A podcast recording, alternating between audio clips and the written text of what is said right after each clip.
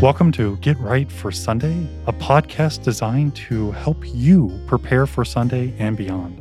I am Pastor Wright, and each week I have a conversation exploring the Bible readings for this upcoming Sunday.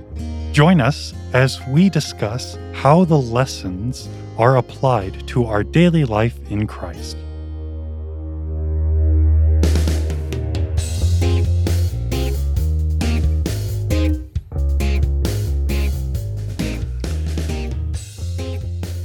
Welcome to Get Right for Sunday. I am Pastor Wright, and today I am accompanied by Vicar Hill. Welcome back. I think I remember how to do this, but we'll see how this goes. Yeah, it's good. Everybody's back. Everybody's well. We appreciate your, your prayers, your concerns as we continue to prepare for the birth of our Lord and the celebration of Christmas. And that's what we're going to do today. We're going to look at the first Sunday after Christmas. If you would like to hear all the readings for this Sunday, you can do that uh, listening to the readings podcast dropped earlier. So, we're to concentrate mainly on the gospel lesson, and it comes to us from St. Luke chapter 2, verses 22 through 22 through 40. And the Blessed Virgin Mary and the guardian Joseph are at the temple and they're going to do what they need to do for the purification of Jesus. And this is 40 days after the birth. And we hear up front in verse 23, uh, quoting the Old Testament lesson every male who first opens the womb shall be called holy to the Lord, and to offer a sacrifice according to what is said in the law of the Lord a pair of turtle doves or two young pigeons. And so imagine that there is the Blessed Virgin Mary and the guardian Joseph with the Christ child Jesus, and they're walking in the courtyard, and then suddenly this man shows up. Uh, we have Simeon, Saint Simeon, and we hear that he is led by the Holy Spirit to know who the Christ child is. And then he makes this great statement. Uh, it's the Nunc Dimittis. We call it the Nunc Dimittis. And he, uh, it's verses 29 and on. Lord, now you are letting your servant depart in peace according to your word. For my eyes have seen your salvation, that you have prepared in the presence of all peoples, a light for revelation to the Gentiles and for the glory of your people Israel. So I, I love this uh, song. I love these statements. But it's always interesting to put this in the context of Christmas, the context of Jesus being a mere 40 days old. Um, Vicar, what do you got on this? Well, to help kind of paint the picture on this, uh, we were talking about this earlier. Um, it's it's not like uh, I don't think that Mary and Joseph are bringing Jesus to the temple, and it's just kind of the three of them approaching the temple, and then there's just one old guy, Simeon, yeah. there. Yeah. Hey, that must be the Christ.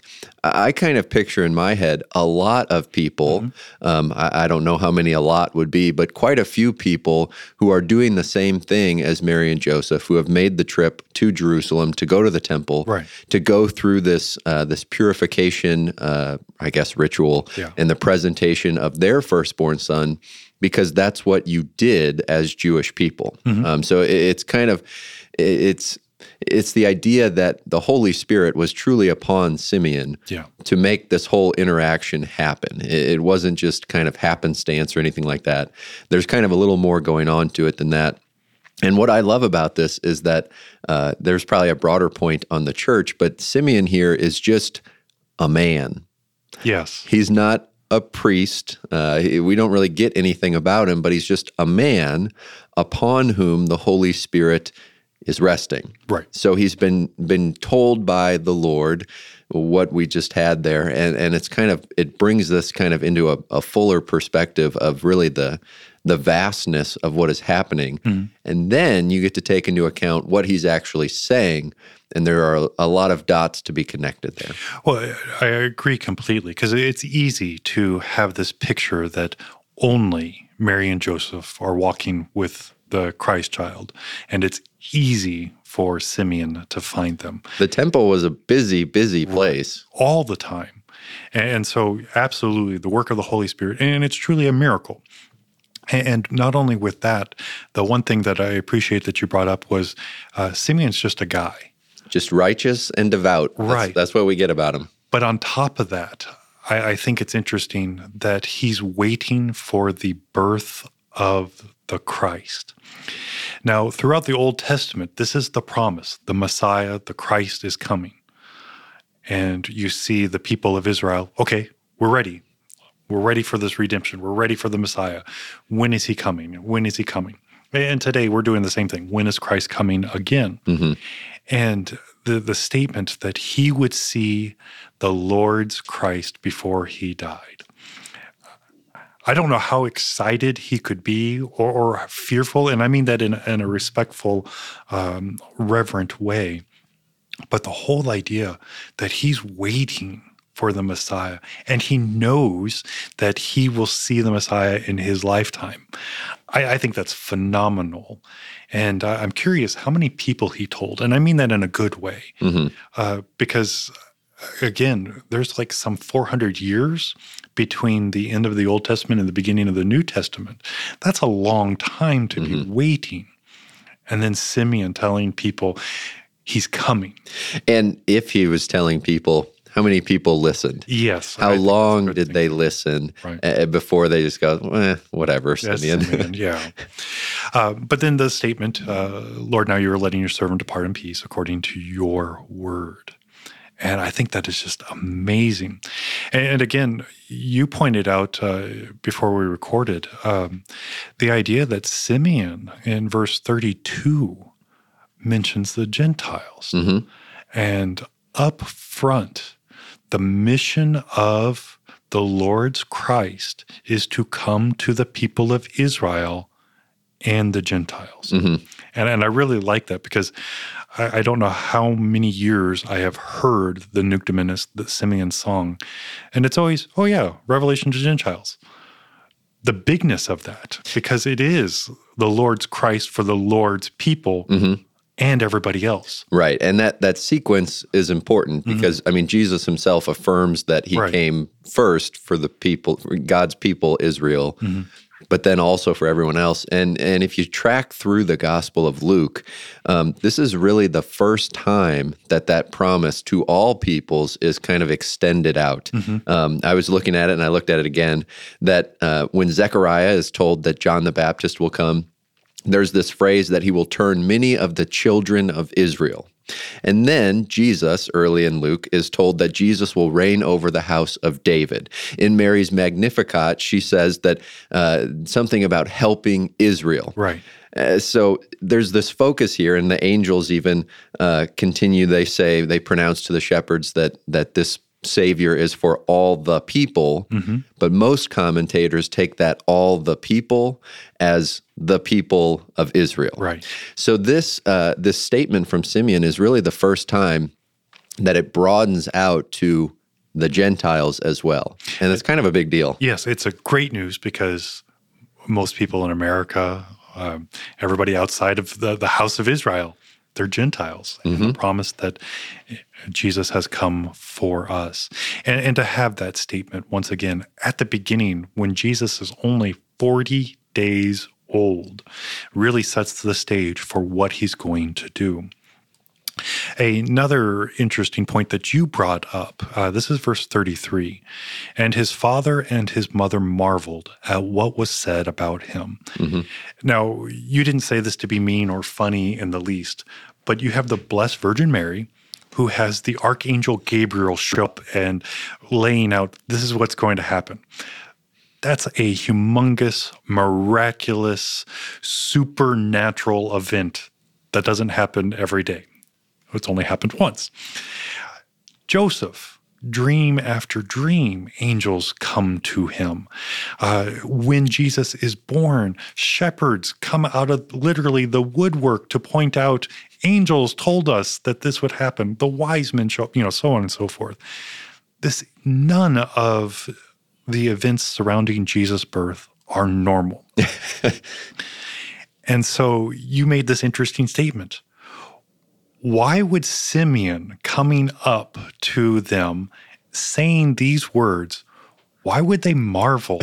How can they be surprised at anything that takes place? Uh-huh. It- It's kind of the idea of like they've they've seen some stuff. Right. That, that's some big stuff. And uh, I mean, I guess there's a point to be made there that, I mean, through all these wonderful signs and miracles and uh, a birth um, from a virgin, all, all these things that have taken place, they are still amazed at, at what's being done uh, to and through uh, the Christ t- child Jesus. I mean, I mean, there's still more to marvel at, and there's, I mean, you could unpack that for a long time. So I, I, I took this question uh, concept and, and um, through human eyes, or, or just through the, the frailty uh, of humanity, I, I thought about this, and the idea that the promise of God's Christ is going to be born.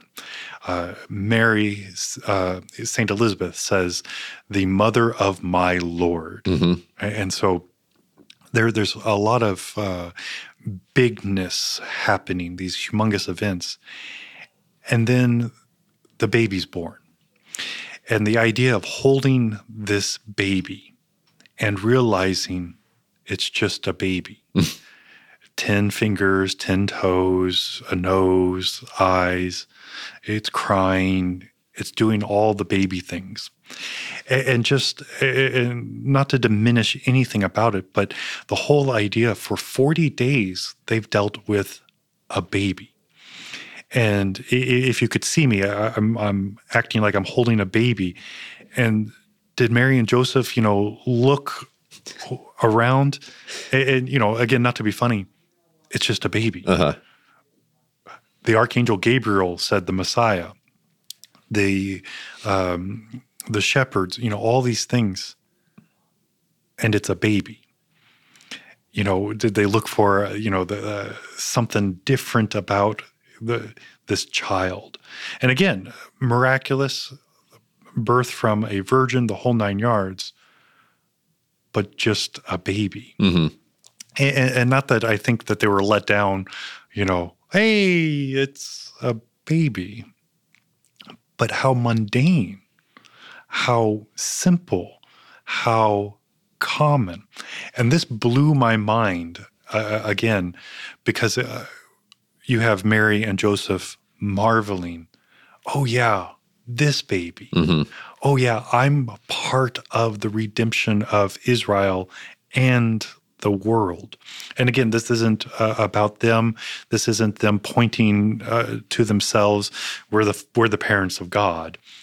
But again, the magnitude of this child, and I, I think in reflecting your answer, the bigness that they continue to marvel and they're continued to be humbled. And again, it's not, oh yeah, we just had a baby this baby. And and it's easy because um, I don't know if you've had this issue where something really big and great happens in your life, and it's great until it becomes normal. hmm I, I mean, just the first one that comes to my mind is like, I've never bought a brand new car, but when I got my current car, it was new to me. Right. And it was a lot nicer than my old car. Right. And so that first week or so, everything is new and shiny, and you don't want to bring anything to drink because you don't want to spill it. I mean, everything is just, you mm. want it to be perfect. And then after a few, few months, you know, stuff's trash is rolling around on the floor. It, it gets old quickly. And that's a silly example, but Right. that's kind of how we operate uh, in life. I mean, how many times does that happen in worship Yeah. where you come and, oh, that was just great. That was perfect. And then you go back, or, or maybe you come back for worship and you goes, ah, it doesn't feel the same. Yeah, I, I- yeah.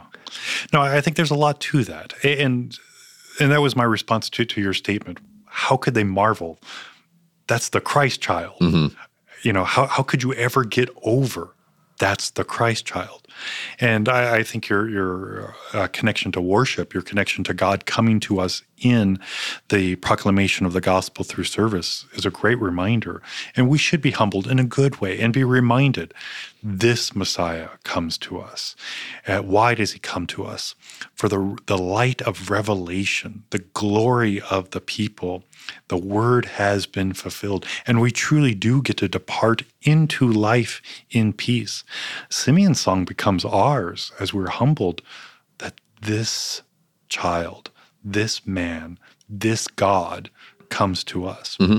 And I've so I, I, have a point here. Mm-hmm. Um, I've I've helped with a funeral where you actually use this text uh, as the the sermon text. Could you do you want to kind of explain for people listening uh, why this is not just a great piece of the text for us, but so so far as it connects to uh, a funeral and departing from life. Well, I, I really appreciate it because it does lend itself to a funeral text.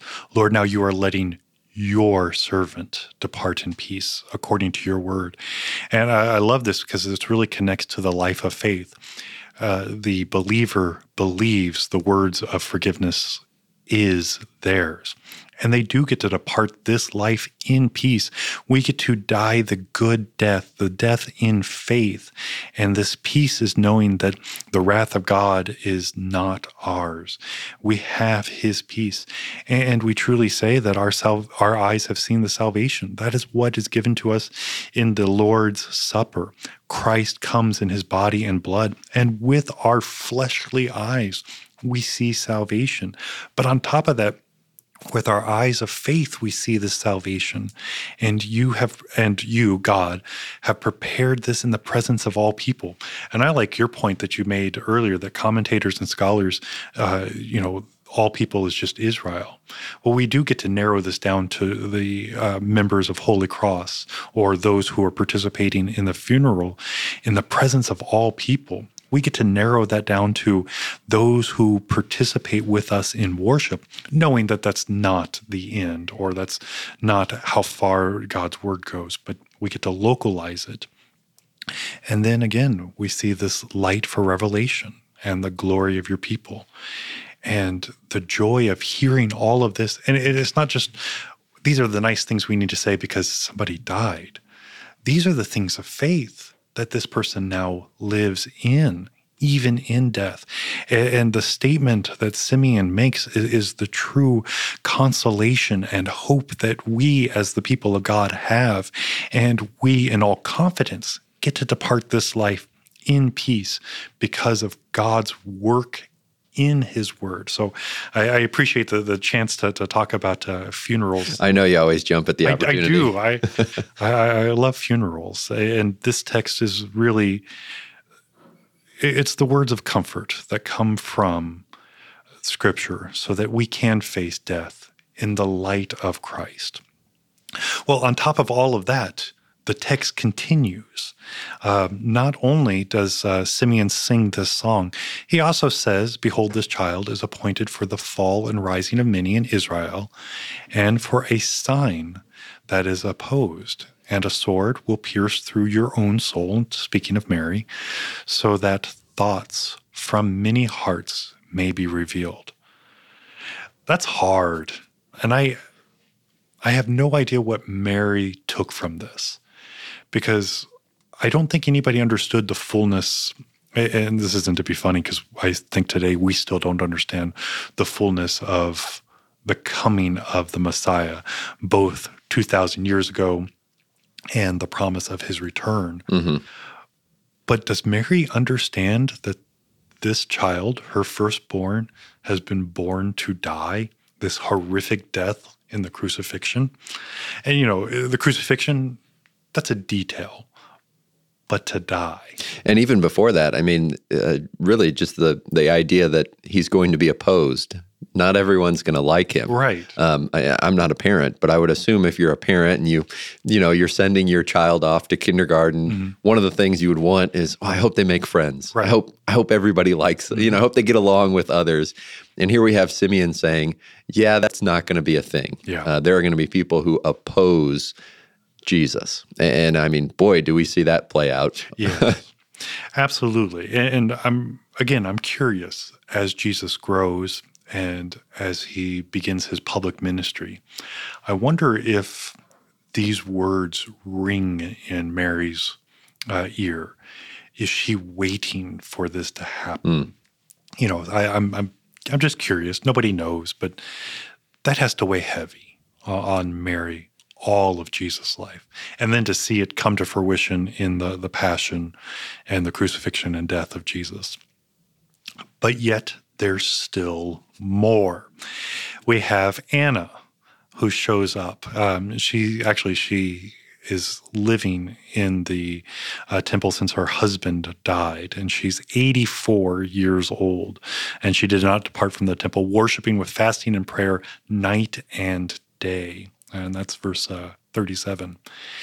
And coming up at that very hour, she began to give thanks to God and to speak of him to all who were waiting for the redemption of Jerusalem. And again, I think this is amazing. She too points out the Messiah has arrived. And I'm real curious, and we, we don't know. How was this received? Because again, the Messiah is the conquering king coming to establish his reign. You don't point at a 40 year old baby and say, Yep, there's our conqueror. There's there's really nothing threatening about a 40 day year old, you know, might not even have hair on his Right. yeah. Look out. yeah. But yeah, I, mean, I hear her excitement. I hear her urgency in this, and especially waiting for the redemption of Jerusalem. That's just uh, amazing. And it's not just uh, uh, the word that came immediately came to mind was opportunity. You get excited by opportunity, and it's so much more than that. Uh, you know, the, the the prospect of redemption. The, the, the hope being solidified, the certain and the fulfillment of the promise. But then again, I, I think what you just said, in a baby, how, how is this baby going to conquer? And again, such a narrow view that we look at in that situation. And then um, Mary and Joseph, uh, they perform everything according to the law of the Lord, and they return to Galilee, their own town of Nazareth. This is just a, a huge event with so much happening. And this is again the first Sunday after Christmas, and this helps us as we uh, live out our faith in the celebration of the birth of our Lord and what it means. And again, I don't want to beat anybody up. You know, what, what's the real meaning of Christmas? Well, it's the birth of Christ. But we should be excited and we should celebrate with family and friends, but never losing the, the, the, the, the hugeness Mary and Joseph continued to marvel at this. Uh, Anna proclaimed, pointed out, and told everybody, There is the Messiah. And Simeon, led by the Holy Spirit, makes the pronounce- pronouncement, This is the one. And just really big, fun, exciting, and a little hard to understand. Uh, and I mean that in a good way, just because it seems a little awkward. And we see, I mean, this really gets the ball rolling yeah. on on I mean, what what we're all about as Christians, we're going to see the life of Jesus. I mean, uh, and the child grew and became strong, filled with wisdom, and we we see the story continue to pick up from here and really gain steam as now we're we're entering in the season of Christmas, mm-hmm. and then we'll move on from there, where things really get to unfold for us as we kind of follow through the church year. Absolutely, and with great joy and excitement, Merry Christmas as we continue to celebrate the life that has been born to us, the birth of our salvation, and the sure and certain hope of the resurrection in Christ our Lord.